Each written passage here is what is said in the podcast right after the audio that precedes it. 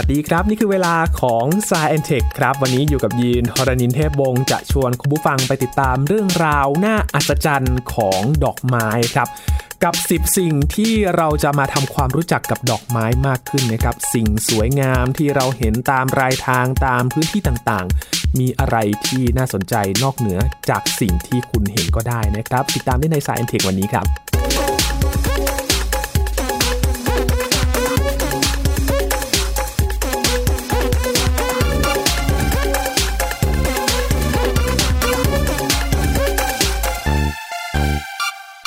ดอกไม้นะครับเป็นสัญลักษณ์ที่หลายๆ คนมักจะแทนเป็นสิ่งสวยงามนะครับ เป็นตัวแทนที่จะมอบให้กันและกันเป็นของขวัญ แต่จริง ๆ ในความสวยนั้นก็มีเรื่องน่ากลัวแฝงไปด้วยนะครับ เพราะมีบางอย่างที่ อาจจะยังไม่รู้หรือว่าเรื่องราวที่น่ามหัศจรรย์เกี่ยวกับดอกไม้ที่เราจะมาเรียนรู้กันในวันนี้ครับ วันนี้จะคุยกับอาจารย์บัญชาธนบุญสมบัตินะครับ สวัสดีครับอาจารย์ครับ สวัสดีครับยีนครับสวัสดีครับท่านผู้ฟังครับ ดอกไม้เนี่ยเรามองเห็นเป็นสวยๆงามอ่าๆบางทีมันก็น่ากลัวนะครับอาใช่จารย์ใช่น่ากลัวนั่นเรื่องหนึ่งนะแต่จะครับบอกว่าวันนี้จะชวนคุยเนี่ยนะครับก็มีเชิงวิทยาศาสตร์ด้วยนะใช่วิทยาศาสตร์จ๋าเลยล่ะ แล้วก็มีเชิงมิติอื่นๆด้วยนะครับเช่นภาษา นะครับเรื่องของเศรษฐศาสตร์ครับนะครับเรื่องของจิตวิทยาโอ้หรือจิตเวชด้วยซ้ำไปนะครับนะเออนะครับมาดูกันนะครับว่าเป็นยังไงนะครับดอกไม้นี้นะครับวันนี้ก็เราวางดอกไม้เป็นศูนย์กลางของเรื่องใช่ราวใช่ใช่แล้วก็จริงๆแล้วมันมีมิติมากๆเลยนะครับ แต่ว่าเราคัดไฮไลท์ออกมาเนาะครับเพื่อที่ว่าใครเกิดสนใจเพิ่มเติมเนี่ยนะครับ ไปค้นคว้าได้ก็ไม่ยากนักนะครับครับเรื่องแรกที่เราจะไปเรื่องแรกนี่ออนะครับเราจะถอยเวลาย้อนกลับไปเลยว่าดอกไม้แรกของโลกนี่นะครับเออมันนานสักแค่ไหนแล้วโอ้โห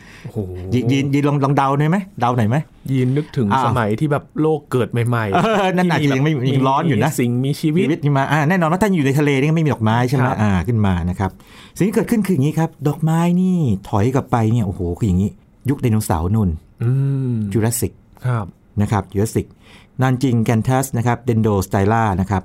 174 ล้านปี 174 ล้านปีนะครับ อันนี้สถิติล่าสุดนะผมถามเพื่อนนักวิทยาศาสตร์มานะครับ ดรศักดิ์ศรีวิมลแสวงผลนะครับ เล่าให้ฟังนี้ก่อนแล้วกันครับ ช่วงเวลาที่ไดโนเสาร์อยู่เนี่ยครับเขาเรียกมหายุคเมโซโซอิกครับยุคกลางนะครับนะ มันจะแบ่งเป็น 3 ยุค ยุคต้น ยุคกลาง ยุคปลาย ต้นเนี่ยเรียกไทรแอสสิกนะครับ กลางเรียกจูราสสิก แล้วก็สุดท้ายคือครีเทเชียส แล้วก็จบลงด้วยการที่มีดาวหางหรือว่าอาจจะเป็นดาวเคราะห์น้อยพุ่งชนโลกจนนั่นไปนะครับ ทีนี้ ไอ้ช่วงจูราสสิกเนี่ยนะครับมันตั้งแต่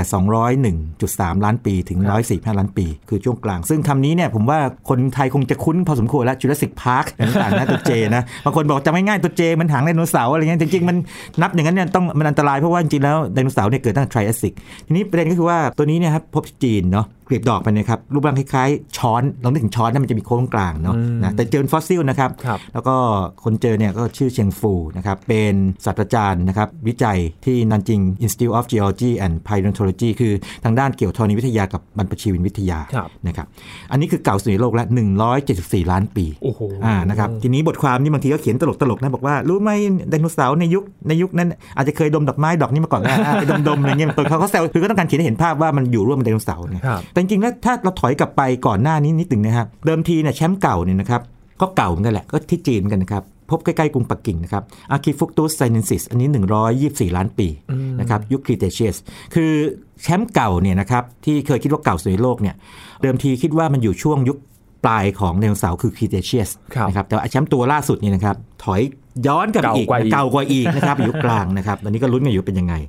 นะครับนี่คือเป็นดอกไม้ที่เก่าแก่สุดในโลกแต่ว่าสูญพันธุ์ไปหมดแล้วอ๋อนะครับครับอาจเจอเป็นฟอสซิลเฉยๆนะครับนะแล้วก็ตัวที่เก่าสุดในโลกตอนนี้นะครับก็ นักวิทยาศาสตร์เนี่ยเขาไปสำรวจดอกไม้หมด 198 ดอกครับนะครับแล้วก็ได้ตัวอย่างนะครับคำว่าตัวอย่างกับดอกไม่เหมือนกันหนึ่งดอกเนี่ยอาจจะมาเอามามากกว่าหนึ่งตัวอย่างนะแต่ละส่วนออกมาเนี่ยถึง 264 ชิ้น แล้วก็ได้ข้อสรุปชิ้นนี้ออกมาแล้วก็ตีพิมพ์นะครับทีนี้ถ้าเกิดถามว่าอย่างนี้เอาละเรารู้แล้วว่านานจิงแกนทัสเนี่ยนะครับเดนโดสไตล่าเนี่ยแก่แล้วแหละหนึ่งเจ็ดสี่เนี่ยมันมันเก่าสุดในโลกก็จริงนะหนึ่งร้อยเจ็ดสี่ล้านปีเนี่ยแต่มันไม่มีแล้วตอนนี้คำถามคือไอ้ที่มีอยู่ตอนเนี้ยถอยกลับไปเก่าที่สุดเนี่ยแค่ไหน อายุยืนเท่าไหร่ ใช่ไหมใช่ครับปรากฏว่าโอ้โหนี่เลยครับตัวนี้ชื่อแอมโบเรล่านะครับนะเป็น living fossil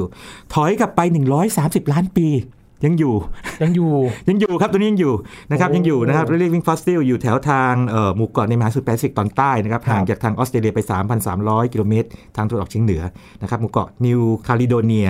นะครับดอกเล็กๆนะครับดอกเล็กๆ แล้วก็มีอวัยวะหุ้มเมล็ดด้วยซึ่งถือว่าเป็นผลของมัน คือมันจะเป็นไม้ดอกได้เนี่ยนะครับมันก็จะเป็นเรียกว่ามันต้องมีตัวที่ไปหุ้มเมล็ดเอาไว้ แต่ว่าตัวอวัยวะหุ้มเนี่ยไม่สมบูรณ์คืออย่างนี้ครับตัว หุ้มเมล็ดอยู่เนี่ยจริงๆคือใบ แล้วมันเกิดวิวัฒนาการขึ้นมามาหุ้มอ๋อไอ้นี้ในปัจจุบันเนี่ยมันก็เป็นผลเต็มๆใช่ไหมแต่ว่าตัวเจ้านี้อัมโบเรล่าเนี่ยนะครับมันยังหุ้มไม่ไม่หมดไงมันตรงกลางมันจะมีเมือกอยู่ ก็เป็นหลักฐานเป็นหลักฐานชั้นดีเลยบอกว่าจริง ๆ แล้วเนี่ยนะครับไอ้เจ้าผลที่มันหุ้มอวัยวะหุ้มเมล็ดเนี่ยมันคือใบนะครับที่โค้งมา นะครับมาแล้วโอบพยายามจะเชื่อมต่อกันนั่นเองนะครับนั่นคือเรื่องของดอกไม้ที่เก่าที่สุดในโลกและที่ยังอยู่หายไปแล้ว แล้วก็ที่ยังมีอยู่ในปัจจุบันอ่านะครับนะครับอันนี้ก็เป็นจุดเริ่มต้นนี่เป็นวิทยาศาสตร์จ๋าเลยนะอ่าเราเราถอยกลับไปดอกไม้ดอกแรกของโลกเลยทีนี้ถ้าเกิดว่ามีเกิดค้นพบตัวที่เก่ากว่านี้เราจะมาอัปเดตกันอีกทีหนึ่งโอ้อาจจะดีได้นะทำข่าวว่าครับอะเจอแล้วนะแชมป์ถูกโคดอีกแล้วอะไรเงี้ยเป็นเป็นเรื่องปกติทางวิทยาศาสตร์นะครัครับบแต่ว่าว่าไปตามหลักฐานไงอืมว่าหลักฐานเจอยังไงก็ก็กอย่างลับมาบันทึกอันนั้นไว้ใช่ครับ ทีนี้ครับเรื่องหนึ่งที่น่าอัศจรรย์นะครับอ่าก็คือการผสมเกสรใช่ใช่ยินยินต้องถามงี้ดีกว่าทำไมต้นไม้หลายชนิดจำนวนมากเลยในโลกเนี้ต้องมีดอกด้วยอืมสมมติว่าถ้าต้นไม้ไม่มีดอกเนี่ยนะครับไอ้พวกละอองเรนูของเขาเนี่ยหรือว่าการที่เขาจะแพร่พันธุ์ออกไปเนี่ย มันต้องอาศัยลมโอ้ลมพาพัดไปอย่างเดียวใช่ไหมครับอาศัยลมพาไปอย่างเดียว แต่นี้ถ้าเกิดว่ามีดอกดอกมันก็จะล่ออะไร ล่อแมลงล่อแมลงหรือล่อสัตว์ก็ได้นะเออว่าเรียกว่าตัวผสมเกสรเนี่ยเขาเรียก pollinator เนี่ยนะครับหมายถึงสัตว์ที่ช่วยผสมเกสร ซึ่งส่วนใหญ่เป็นแมลงนะอ่าแต่ว่ามีจำนวนหนึ่งเนี่ยอาจจะเป็นสัตว์มีกระดูกสันหลังได้ครับมาช่วยอีกทางหนึ่งอ่าคือแน่นอนว่าลมก็ได้ด้วยเหมือนกัน แต่ตัวหลักๆเนี่ยคือพวกสัตว์ผสมเกสร ซึ่งปัจจุบันพบว่ามีกว่า 2 0 0 0 0 0 ชนิดหรือ 2 0 0 0 0 species ที่มาช่วยผสมที่มาเกสรช่วยนะครับ ส่วนใหญ่เป็นแมลงแมลงมันเยอะไงครับตอนมานับแยกๆกันแต่ว่าในบรรดา2 0 0 0 0 0เนี่ยนะครับมีประมาณพันชนิดที่เป็นสัตว์มีกระดูกสันหลังเลยนะ เช่นนก ข้างคาวต่างๆนะครับกินเมล็ดไปอย่างนี้เป็นต้นนะครับ แต่ว่าที่เหลือเนี่ยเป็นพวกแมลงแมลงเป็นหลักเลยนะครับครับบรรดาแมลงมีอะไรบ้างอะยินนึกถึงอะไรบ้างที่ผสมเกสรดอกไม้บินไปผึ้งครับผึ้งนะผีเสื้อผึ้งครับผีเสื้อผีเสื้อกลางคืนครับนะครับอะต้องแยกระหว่าง butterfly กับ moth เนาะนิดหนึ่งนะกลางวันคืนนะครับหรือว่าตัวแมลงปีกแข็งพวกด้วงอะไรเงี้ยอ๋อปีกแข็งน่ะก็ได้แมลงวันก็ได้อ่าเดี๋ยวแมลงวันนี้เราจะมาพูดอีกทีนะแมลงวันเนี่ยอ่าชอบของเหม็นๆน่ะอะไรพวกนี้อันนี้ในบรรดาพวกที่พูดมาเนี่ยพวกแมลงเนี่ยเออยินว่าตัวไหนที่สำคัญสุดเลย ที่แบบที่สำคัญนะครับจริงยินหลุดปากไปแล้วล่ะเออใบนิดหนึ่งแต่ยินนึกถึงผึ้งอย่างเดียวนะผึ้งเลยผึ้งพึ่งคือตัวที่สัตว์ที่ช่วยผสมเกสรที่สำคัญที่สุดในโลกครับถ้านับจำนวนมันไปนะครับทีนี้ผมมีข้อมูลที่เรียกว่าเอออยากจะมาเล่าสู่กันฟังแบบเขาพบอย่างนี้ สารกำจัดศัตรูพืชพวกสารพิษอะครับมันไปทำให้พึ่งเนี่ยเสียการเรียนรู้ ทีนี้คนบอกว่าโอเคเนี่ยอันนี้เป็นการคาดเดาหรือเปล่านะครับไม่ไม่ใช่นะครับเขาศึกษากันจริงจังมากเลยนะครับ ถึงขนาดที่ว่าอย่างนี้ มีการแบ่งพึ่งเป็นสี่กลุ่ม กลุ่มแรกไม่โดนสารพวกนี้เลย คือบริสุทธิ์เลยเหมือนในธรรมชาติเนาะกลุ่มที่สองโดนสารตอนที่มันเกิดมาใหม่ๆ คือตอนยังแบบว่ายังอายุยังน้อยอยู่ครับกลุ่มที่ 3 โดนสารตอนที่อายุมากแล้วนิดหนึ่งอืมกลุ่มทีสี่ 4 โดนสารตั้งแต่ต้นเลย ตั้งแต่ต้นตั้งแต่เกิดใหม่ๆเลยยันกระทั่งมันจบชีวิตเลยโอ้สิ่งที่พบคือว่าพวกที่ไม่โดนสารเลยเนี่ยแน่นอน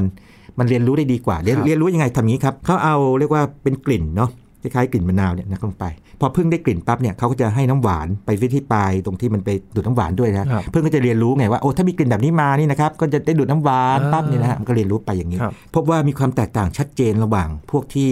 ไม่โดนพวกสารพวกนี้กับพวกที่โดนสารแล้วในกลุ่มพวกโดนสารเนี่ยพวกที่โดนเนี่ยเป็นตัวอ่อนเนี่ยอาการหนักสุด ทีนี้ บางคนบอกมันดูแค่พฤติกรรมเนี่ยสรุปได้ขนาดนั้นจริงเหรออืมยีนครับเขาทำ MRI โอ้โหสมองเล็ก ๆ ของพึ่งสแกนผึ้งเลยนะสแกนมันเป็นไมโครแบบสแกนลงไปเล็ก ๆ แบบนิดนึงนะครับเพื่อจะดูว่ารูปร่างเรียกว่าส่วนที่รูปร่างคล้ายๆเห็ดของมันเนี่ยนะครับอวัยวะภายในมันภายในที่มันใช้ในการเรียนรู้เนะครับมันเปลี่ยนแปลงมันฝ่อเปล่าอะไรอย่างนี้ฝ่อเลยครับนั่นไปโอ้นะครับเพราะฉะนั้นเนี่ยนะครับนักวิจัยก็เลยบอกว่า นี่นะไอสารพวกเคมีที่เราใช้ในการฆ่าวัชพืชต่างๆศัตรูพืชต่างๆนี่นะครับโอเค มันอาจจะฆ่าพวกวัชพืชหรือสิ่งที่เราต้องการฆ่าด้วยครับแต่มันทำให้พึ่งซึ่งเป็นแมลงที่ช่วยผสมเกสรอันดับหนึ่งของโลกเนี่ย อันนี้ที่เขาทำกับบัมเบอร์บีนะ แต่เขาครับเขาสมมติบอกว่า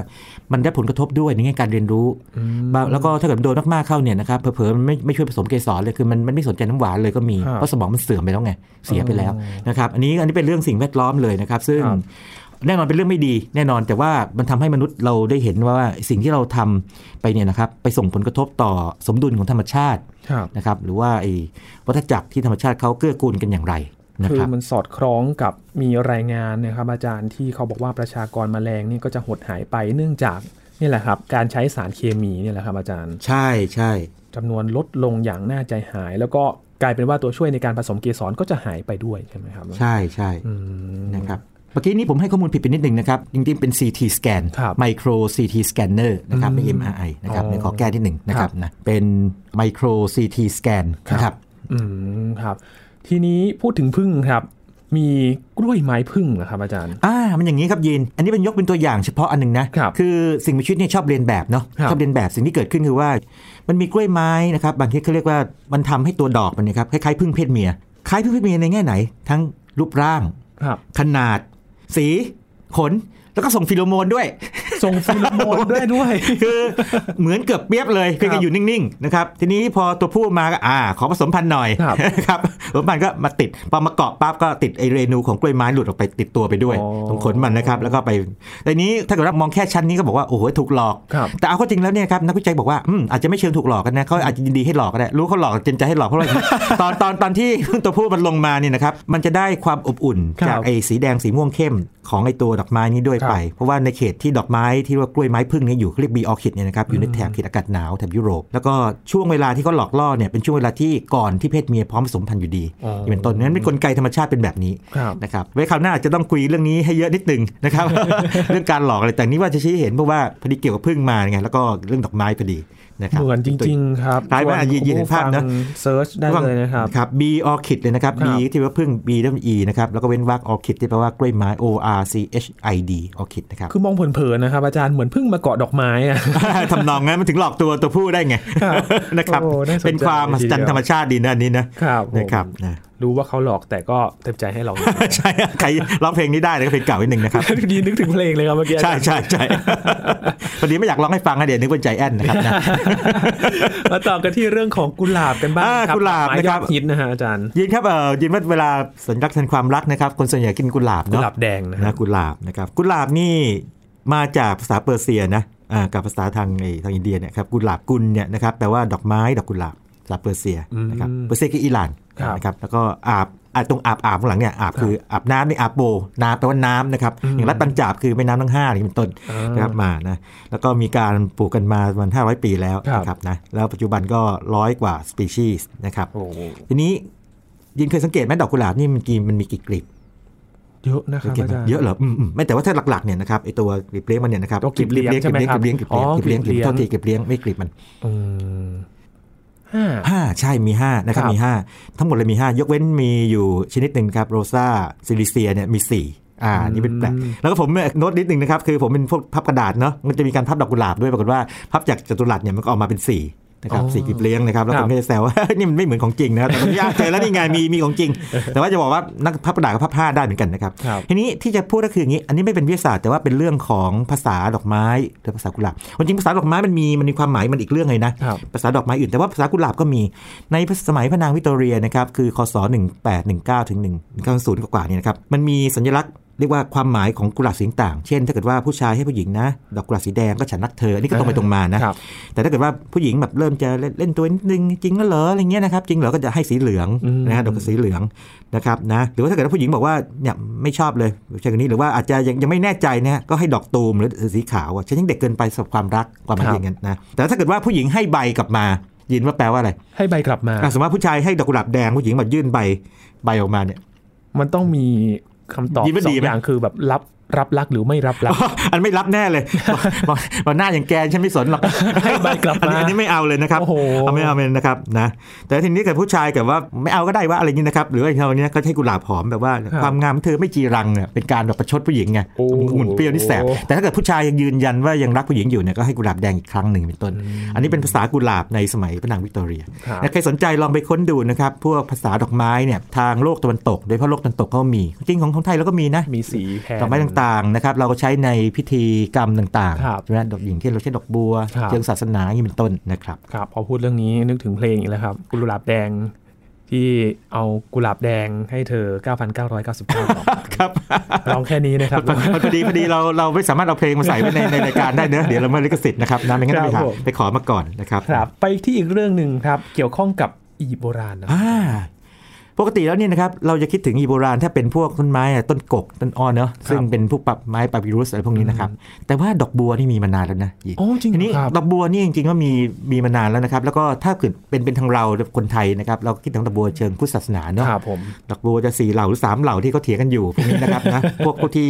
เอ่อบอกว่าจริงไม่ใช่สี่เหล่านะในในพระไตรปิฎกนะบอกมีบัวสามเหล่าเราไปค้นกันดูเองนะครับแต่ว่าจะบอกอย่างนี้อียิปต์โบราณอายคุปต์เนี่ยนะครับดอกบัวก็มีความหมาย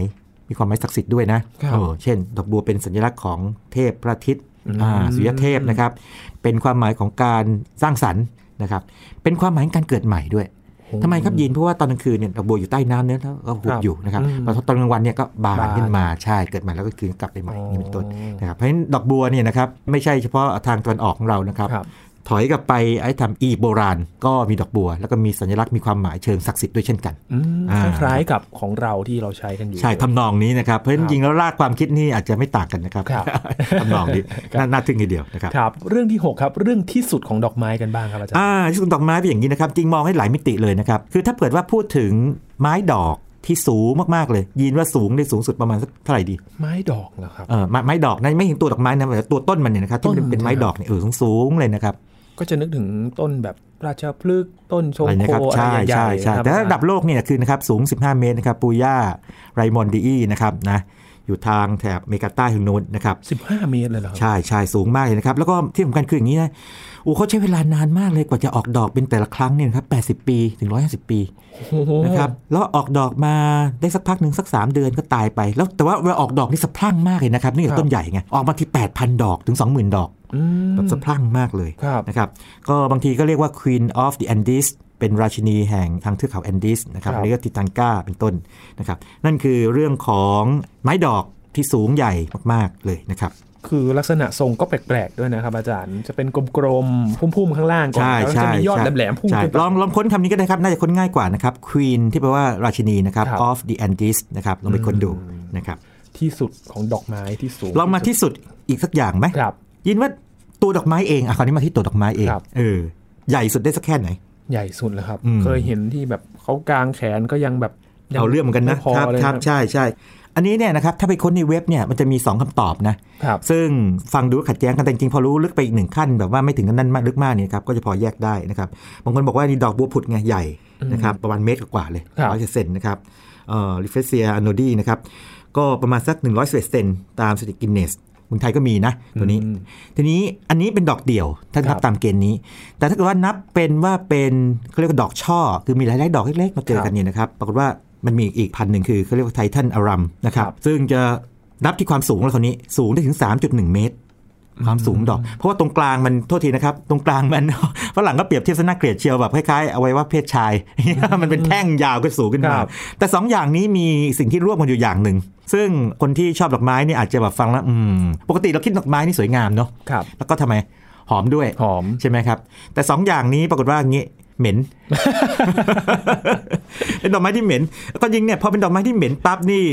ยินว่ามันทำไมมันถึงเหม็นนะมันมันล่ออะไรถ้าอย่างนั้น อืมล่อแมลงล่อสัตว์แล้วล่อแมลงวันอ๋ออ่าแล้วเหม็นนี่ไม่เหม็นธรรมดานะครับยินเหม็นเหมือนซากศพโอ้ยอย่างนั้นเลยนะครับพูดง่ายๆคือล่อแมงวันไงครับเพราะฉะนั้นอันนี้มันจะเปลี่ยนภาพลักษณ์ไปเลยไงเป็นภาพลักษณ์ของเขาว่าดอกไม้ทั่วไปครับแต่ว่าที่มันถูกแบบว่าคนไปสนใจเพราะมันดอกใหญ่ดีโอ้นะครับนะใช่ครับแล้วก็ชื่อภาษาอังกฤษนี่ยิ่งแสบใหญ่เลยนะครับ corpse flower corpse ที่ว่าซากศพเรียกนี้เลยนะครับอ่านนะเรียกแบบนี้เลย อย่างไอตัวไททันรัมอารัมเนี่ยนะครับตัวนี้ก็ จะอยู่ทางแถบทางอินโดนีเซียครับนะครับทางป่าฝนในสุมาตราอืมนะครับครับไม่มีนั่นนะครับเป็นเป็นพวกกาฝากทั้งคู่ด้วยครับไม่มีรากไม่มีใบ ไม่มีกิ่งก้านอืมไปเกาะตุนอยู่ครับนะครับเป็นดอกๆไป ใช่ใช่ครับแล้วก็บางคนก็อาจจะบอกเงี้ยเนื่องจากว่าพอมันเหม็นปั๊บเนี่ยจริงๆ ผมก็มองแล้วมันก็เท่ดีสวยดีนะ แต่ครับแต่ฝรั่งบางคนบอกว่ามันเป็นดอกไม้ที่น่าเกลียดที่สุดในโลกอย่างเงี้ยเพราะว่าซึ่งผมผมไม่ค่อยเห็นด้วยเท่าไหร่นะอันนี้แต่ว่าความสวยงามน่าเกลียดนี่มันก็แล้วแต่คนเนาะใช่ครับนะครับ อีกอันหนึงครับ เห็นว่าดอกไม้เนี่ยมีแก๊สด้วยเหรอครับอาจารย์ อ่า ยินครับ น่าแปลกไหมนั่นสิคืองี้ครับแน่นอนว่าดอกไม้มีกลิ่นออกมาได้เนาะอืมกลิ่นก็คือสารเคมีครับนะครับ ทีนี้ไอตัวกลิ่นบางอย่างนะครับ จากต้นไม้บางอย่าง ต้นไม้บางชนิดเนี่ยนะครับดิกเทมนุสเนี่ยนะครับเขาออกมาเนี่ยนะครับกลิ่นไม่ใช่กลิ่นมะนาวนะครับนะ แต่ว่าจุดสำคัญคืองี้ มันเป็นสารที่ติดไฟได้โอ้ไมโซปรีนอ่า เพราะฉะนั้นถ้าเกิดว่าอากาศร้อนครับๆอากาศร้อนๆแล้วแบบมันถึงจุดที่มันติดไฟได้เนี่ยปุ๊บไฟลุกขึ้นมาได้ หรือถ้าเกิดว่ามีใครไปจุดไฟเล่นไม่ขีดใกล้ๆแต่ทำนั้นเนี่ยก็ปุ๊บขึ้นมาได้เลยนะครับนะโอ้อันนี้ก็เรียกว่าเป็น gas plant คือเป็นต้นไม้นะครับที่มันปล่อยแก๊สออกมาแล้วบางทีก็เรียก burning bush burning bush เนี่ยเป็นคำที่ต้องเรียกอย่างนี้เขาเปรียบเทียบตอนโมเสสขึ้นไปเทือกเขาไซนายไงครับแล้วไปคุยกับพระเจ้าได้บัญญัติสิบประการมามันจะมีต้นไม้ที่มันลุก เป็นเปลวไฟอยู่เป็นต้นอ๋ออ่อ่าเรียกแบบนั้น แล้วก็เลยมีการสันนิษฐานว่าเป็นไปได้ไหมว่าจริงๆแล้วที่โมเสสไปเจอเนี่ยนะครับอาจจะเป็นอาจจะเป็นอย่างนี้มีต้นพวกประเภทอย่างนี้อยู่คือปล่อยแก๊สที่มันติดไฟได้ออกมาครับแล้วก็ไฟก็ลุกออกมาอย่างนี้เป็นต้นอืมนะครับครับ อันนี้ก็เป็นอีกมุมหนึ่งของต้นไม้ซึ่ง เราจะไม่ค่อยได้รับทราบเท่าไหร่ครับนะครับไม่แน่ใจว่าเขาจะเอาไปใช้ประโยชน์อะไรได้ไหมครัเออนี่ผมยังไม่เคยค้นมันนะเรานั่นเราสิค้นครับดูยังไม่เจอเหมือนกันแต่เชื่อว่าพวกสารสารเคมีนี่เคยมีคนไปสกัดมาเป็นร้อยเลยนะครับแล้วถ้าเป็นร้อยนี่แสดงว่าต้องมีบางอย่างน่าจะนำไปใช้ได้เหมือนกันนะครับอืมน่าสนใจพยายามจะมาหามาแก้มืออีกทีนะได้อ่าเลมายประคกรัอบบประโยชน์อาจารอีกทีหนึ่งครับโอ้ดอกไม้นี่มีเรื่องอะไรแปลกๆที่หไม่ลายรู้หลายหลายเยอะมุเลยนะคมหลารับยมุมเยอะเลยนะครับหลายมุมเยอะเลยนะครับแล้วก็มันยังมีอีกสองเรื่องนะครับครับสองเรื่องที่ไม่ใช่วิทยาศาสตร์ ตรงๆนะครับแต่ว่ามีทิวลิมิปติบางอย่างที่เกี่ยวกับมนุษย์นี่แหละครับเรื่องของดอกทิวลิปดอกทิวลิปดอกทิวลิปนี่ถ้าใครเรียนเศรษฐศาสตร์จะรู้เลยบอกว่าอย่างนี้ ยินครับอย่างตอนที่เราวิกฤตเศรษฐกิจปี 40 เนาะครับตอนนั้นยินน่ายังเด็กอยู่ป่ะสามขวบได้สามขวบเองผู้ฟังคำนวณอายุยินอายุได้เลยนะครับอายุได้เลยครับฟองสบู่ใช่ไหมเรียกฟองสบู่ครับพูดง่ายๆคือแบบราคาของสิ่งบางอย่างมันตกต่ำสูงเกินจริงนะครับนะครับอ่าเกิดราคาเฟ้อเนะครับอืมจริงชอบเรื่องเงินเฟ้อ inflation ขึ้นมานะครับแล้วในที่สุดพอมันเกินกว่ามูลค่าที่มันควรจะเป็นเนี่ยมันก็ตกกลับมาอืมที่ราคาที่มันควรจะเป็นครับนะครับมาเป็นแบบนั้น ทีนี้ไอ้ฟองสบู่แรกนะครับเรียกว่า bubble economy แรกเนี่ยในระบบเศรษฐกิจสมัยใหม่เนี่ยครับเกิดที่ดัตช์นะครับฮอลแลนด์ด้วยดอกทิวลิปนี่แหละคือคืออย่างนี้ครับ พวกฮอลแลนด์เนี่ยในตอนประมาณสักคศ1,600 กว่านี่นะครับเขาเรียกว่าอย่างนี้มีเศรษฐกิจที่ดีค้าขายไงครับร่ำรวยร่ำรวยปั๊บก็มีคนรวยที่คนรวยเนี่ยยินครับสังเกตไหม อย่างถ้าเกิดเป็นสมัยของเรเนซองส์นะครับเขาก็จะอุปถัมภ์ศิลปินอืมใช่ไหมครับอ่างานศิลปะนะครับเอาเงินสร้างบ้านเรือนให้ใหญ่โตครับนะครับแน่นอนว่าทางฮอลแลนด์นี่ก็คงคล้าย ๆ กันนะครับมี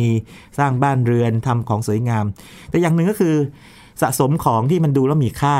นะครับแล้วพอดีบังเอิญช่วงนั้นเนี่ยนะครับดอกทิวลิปมันเข้าไป นะครับแล้วมีความสวยงามนะครับมันเป็นพืชต่างแดนเข้ามาไงแล้วสวยงาม ก็เข้ามาก็ราคาหนึ่งแต่พอแบบมีความต้องการเพิ่มขึ้นเนี่ยก็ตามหลักเศรษฐศาสตร์เลย พอสปายมีแค่นี้ใช่ไหมราคาก็สูงไปเรื่อยแล้วมีการเก็งกำไรแล้วมีการซื้อขายล่วงหน้าอืมนะครับซื้อขายล่วงหน้าปั๊บก็เก่งได้ เพราะว่าอะไรเพราะว่ากะว่าถ้าเราซื้อมาด้วยราคานี้เดี๋ยวตอนขายกับขายด้วยราคาสูงกว่ากำไรไปอ่าขายขายราคาสูงกว่า คนจำนวนมากคิดแบบนี้ พอมีฐานะปั๊บก็เก่งกำไรครักับนโอ้ราคามันสูงปรี๊ดขึ้นไปจนกระทั่งเรียกว่าเป็น 10 เท่าร้อยแบบ ผมไม่ได้เป็นร้อยเท่าแบบนะ เพราะว่าหลักฐานเศรษฐที่ไม่เหมือนกัน แต่ราคามันสูงถึงขนาดที่ว่าเขาบอกว่าอย่างนี้ ถ้าเราเอาคนชั้นกลางคนหนึ่งมานะครับแล้วเอาเงินเดือนทั้งปีเข้ามาเนี่ยที่รายได้ทั้งปีเข้ามาเนี่ยนะครับราคามันสูง 10 เท่าของรายได้ทั้งปีของคนชั้นกลางไอ้ตอนที่มันพีคสุดๆเนี่ยนะครับแต่นี้พอมันพีคขนาดนั้นแปลว่าอะไรแปลว่ามันเกินจริงแล้วไงครับนะครับเก่งกันไปอ่า ปั่นปั่นกันไปปั่นราคาของดอกครับทิวลิปกันไปจนกระทั่งในที่สุดก็ตกกลับมาที่เดิมตุ้มเลย collapse แล้วก็ถือว่าเป็นกรณีคลาสสิก อันนี้ใครเรียนเศรษฐศาสตร์นี่น่าจะรู้ดีกว่าผมอีกครับนะครับผมเคยอ่านเจอสักสองสามครั้งแล้วตอนนี้อ่านเรื่องเศรษฐศาสตร์นะครับก็แสดงว่าดอกไม้นี่มีมิติทางเศรษฐศาสตร์อยู่ครับไม่ใช่แค่ราคาขายอย่างเดียวนะ แต่ว่าเป็นสินค้าหนึ่งในสิ่งที่ทำให้เกิดเรียกว่าเศรษฐกิจฟองสบู่หรือเศรษฐกิจฟอง bubble economy ครั้งแรกของโลกโอ้ ที่ถือกันว่าและเป็นกรณีคลาสสิกเลยนะครับก็เกี่ยวกับดอกไม้เช่นกันนะครับน่าทึ่งไหมน่าทึ่งมากเลยดอกไม้นะครับไม่ใช่อย่างอื่นนะไม่ไม่ใช่ทอง ไม่ใช่ที่ดินไม่ใช่นะแต่มันเป็นดอกไม้ดอกทิวลิปที่สวยงามโอ้สวยอันตรายครับอันสนี้วยสวยสังหารจริงเนี่ยตัวดอกไม้เองไม่ได้เกี่ยวข้องเรื่องนี้เลยครับมันเป็นความโลภของมนุษย์อ่าถูกไหมครับความโลภมนุษย์ที่อยากจะได้กำไรมีายที่มากขึ้นอ่ากะว่าจะทำกำไรอย่างนี้ก็ ใครกระโดดออกมาก่อนเหมือนปั่นหุ้นแหละคล้ายๆคล้ายๆกันแต่ว่าปั่นหุ้นได้ซับซ้อนกว่านี้ อันนี้ครับตรงไปตรงมาเพราะเป็นสิ่งของที่ชัดเจนมากนะครับครับเรื่องราวของดอกทิวลิปนี่โหเห็นสวยๆงามๆแบบนี้นะครับผ่านร้อนผ่านหนาวมาเยอะเหลือเกิน ใช่แล้วครับสุดท้ายครับ เรื่องสุดท้ายนี้นะครับโฟเบียอ่าโฟเบียคืออะไรโฟเบียคือความกลัวที่มันเกินกว่าปกติละคือปกติเราอาจจะกลัวสัตว์อันตรายครับสัตว์อันตรายกลัวงูนะครับอืมบางอย่างที่เป็นพิษอืมใช่ไหมครับ อันนี้เป็นเรื่องปกติมาก นะครับนะแต่ว่าถ้าเกิดว่าความกลัวนั้นมันผิดปกติเช่นนี้โอเค คนทั่วไปกลัวงูเพราะกลัวงูมีพิษครับแต่ถ้าเกิดเห็นภาพงู คนทั่วไปก็ไม่เป็นไรมันเป็นภาพไงครับแต่ว่าคนที่กลัวจริง ๆ เนี่ยเขาสมมติว่ากลัวจะงูกลัวจริงๆนะแม้แต่ภาพก็ดูไม่ได้ ยิ่งถ้าเกิดว่ามันเป็นวิดีโอนี่ไม่ได้เลยอืมนะครับนะสิ่งที่เกิดขึ้นคืออะไร ถ้าเป็นของอันตราย เช่นงู นะครับเสือหรือแมงมุมครับนะครับแมงมุมมันก็ดูไม่ค่อยน่าดูเท่าไหร่นะแลกโนโฟเบียต่างๆเนี่ยมันพอเข้าใจได้ตุ๊กแกเพราะของของพวกนี้อ่ามันมันมีมันมีความไม่น่าดูอยู่ แล้วมันก็มีมีพิษด้วยบางอย่างบางอย่างครับทำร้ายเราได้อืมนะครับหรือกลัวความสูงก็เข้าใจได้เนอะครับใช่ไหมกลัวความสูงก็ตกไปมันก็มันก็เจ็บตัวอย่างนะนี้ครับก็ตจะมากลัวอีกแบบหนึ่งนะกลัวครับผีใช่อันนี้อันนี้เข้าใจได้คือว่ามันครับมันมีความน่ากลัวอยู่ แต่ว่าดอกไม้ยินยินว่าเป็นไงดอกไม้ เป็นโฟเบียได้ด้วยหรอเป็นครับโฟเบียอาจารย์ครับแอนโทโฟเบียนะ ครับคือเป็นเห็นมีมีจริง ๆ มีตัวตนจริง ๆ นะครับดอกไม้แล้วก็นะครับคงจะจริงผมรู้สึกผมกลัวรับทราบเรื่องนี้มาได้สักพักใหญ่ๆแล้วครับแล้วก็ยังไม่มีเวลาค้นแต่ว่าพอมาทำเรื่องดอกไม้เนี่ยก็เจอแบบว่าอืมไหนๆว่าจำได้ว่ามีเรื่องโรคดอกไม้เจอ ที่เจอนี่ไม่ใช่บอกพูดทั่วไปนะเป็นเอกสารงานวิจัยเลยแล้วผมก็อ่านจากอินเดียอืมนะครับเขาพบว่าอย่างนี้ครับยินคือว่าเป็นแพทย์อินเดียจิตแพทย์เนาะกลุ่มจิตแพทย์เนี่ยเขาทำงานวิจัยขึ้นมา มีเคสหนึ่งคือเด็กอินเดีย เด็กผู้ชายนะอายุ 11 ขวบนะครับก็อยู่ในบ้านที่อบอุ่นเลยครับ เป็นบ้านที่แบบอยู่กันเป็นครอบครัวใหญ่นะครับนะอืมความสัมพันธ์ของเด็กเนี่ยนะครับก็ดีกับคนอื่น แต่เด็กเนี่ยกลัวดอกไม้ แล้วก็อาการเนี่ยเริ่มออกมาตอน3ขวบนะครับสามขวบยังนิดหน่อยสามขวบเริ่มเริ่มเห็นนะสามขวบ แต่พอโตขึ้นมานะครับ โตขึ้นมาตอนที่เข้าโรงเรียนแล้วเนี่ยอันนี้ชัดเลยเพราะว่าอย่างนี้ บางทีในโรงเรียนเนี่ยมันมีการจัดงานอีเวนต์ต่างๆใช่ไหมการจัดกิจกรรมต่างๆเนี่ยแล้วมีการประดับด้วยดอกไม้เนี่ยอ่าเด็กจะหลีกเลี่ยง หรือว่าในในบ้านเนี่ยก็ไม่ได้เลยครับนะครับไม่ได้กลิ่นก็ไม่ได้เลย พอเป็นงี้ปั๊บเนี่ยนะครับมันเกิดปัญหาละคือในทางจิตเวชเนี่ยผมเคยรับทราบจากจิตแพทย์นะครับบางท่านบอกว่า ถ้าอาการผิดปกติเนี่ยมันไม่รบกวนการใช้ชีวิตปกติครับหรือว่าไม่ไปทำอันตรายใครหรือว่าตัวคุณเองเนี่ยมันไม่เป็นไรไม่ต้องรักษาก็ได้ แต่ถ้าเกิดว่ามันถึงขั้นทำให้คุณแบบว่าเรียกว่า ใช้ชีวิตปกติไม่ได้นะครับ คนอื่นถูกรบกวนมากๆเนี่ย อันนี้ก็ควรรับบำบัดเป็นโรคเป็นโฟเบียไปนะครับเขาก็พาไปหาจิตแพทย์กลุ่มนี้ สืบไปสืบมาก็พบว่าอย่างนี้ครับเด็กคนนี้เนี่ยสนิทกับแม่ครับแล้วก็เอ่อไม่ค่อยสนิทกับพ่อเท่าไหร่นะครับเพราะพ่อเขาเนี่ยเย็นชานิดนึงอะไม่เป็นไรสนิทกับแม่ทีนี้สืบไปต่อ แม่ก็เรียกว่าให้ข้อมูลออกมาบอกว่าอย่างนี้ แม่เองแหละ ตอนเด็กๆเคยกลัวพวกดอกไม้ เพราะว่าอะไรรู้ไหม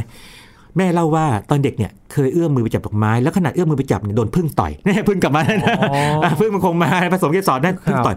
ก็เลยเกิดเป็นคลาสเขาเรียก classical conditioning คือที่เราเคยเรียนมาตอนเด็กบอกว่า นี่นะมีหมาใช่ไหมสั่นสั่นกระดิ่งครับแล้วก็ให้หมากินอะไรต่างๆใช่ไหมถ้าเราไม่มีอาหารเนี่ยสั่นกระดิ่งหมาน้ำลายไหลอะไรเงี้ยอ่าพัฟลอฟใช่ไหมอย่างนี้ครับเหมือนกันเลยนะครับกลายเป็นว่าแทนที่จะไปกลัวพึ่งเนี่ยมากลัวดอกไม้แทนอ๋อแล้วแม่เล่าให้ลูกฟังครับลูกเนี่ยไม่เคยโดนพึ่งต่อยนะอืมนะครับนะแล้วตัวแม่เองเนี่ยก็เคยดูซีรีส์หนึ่งนะครับในโทรทัศน์ปรากฏว่าอย่างนี้มีบอกว่ามีตัวละครผู้ชายในภาพยนตร์ไอ้ซีรีส์นี่นะครับละครซีรีส์เนี่ยที่เห็นดอกไม้แล้วกลัว ก็เลยทำให้ตอกย้ำหนักไปเนี่ยลูกเลยกลัวด้วย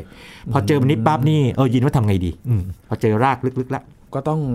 แก้ปัญหาไหมครับบำบัดก็ต้องบำบัดเลยนะบำบัดหมอก็บันทึกไว้เป็นบทความวิชาการผมไม่ไล่ไล่อ่านนะคือผมเองไม่ได้จบด้านนี้ต้องบอกไว้ก่อนนะแต่ชอบอ่านเรื่องแนวนี้แล้วเคยครับเขียนหนังสือแนวนี้บางบางเท่าที่ทำได้ด้วยนะครับหมอก็บำบัดจิตแพทย์ด้วยหลักการทางจิตวิทยาเลยนักจิตเวชเลยนะครับก็คือใช้ยาบางส่วนนะครับนะ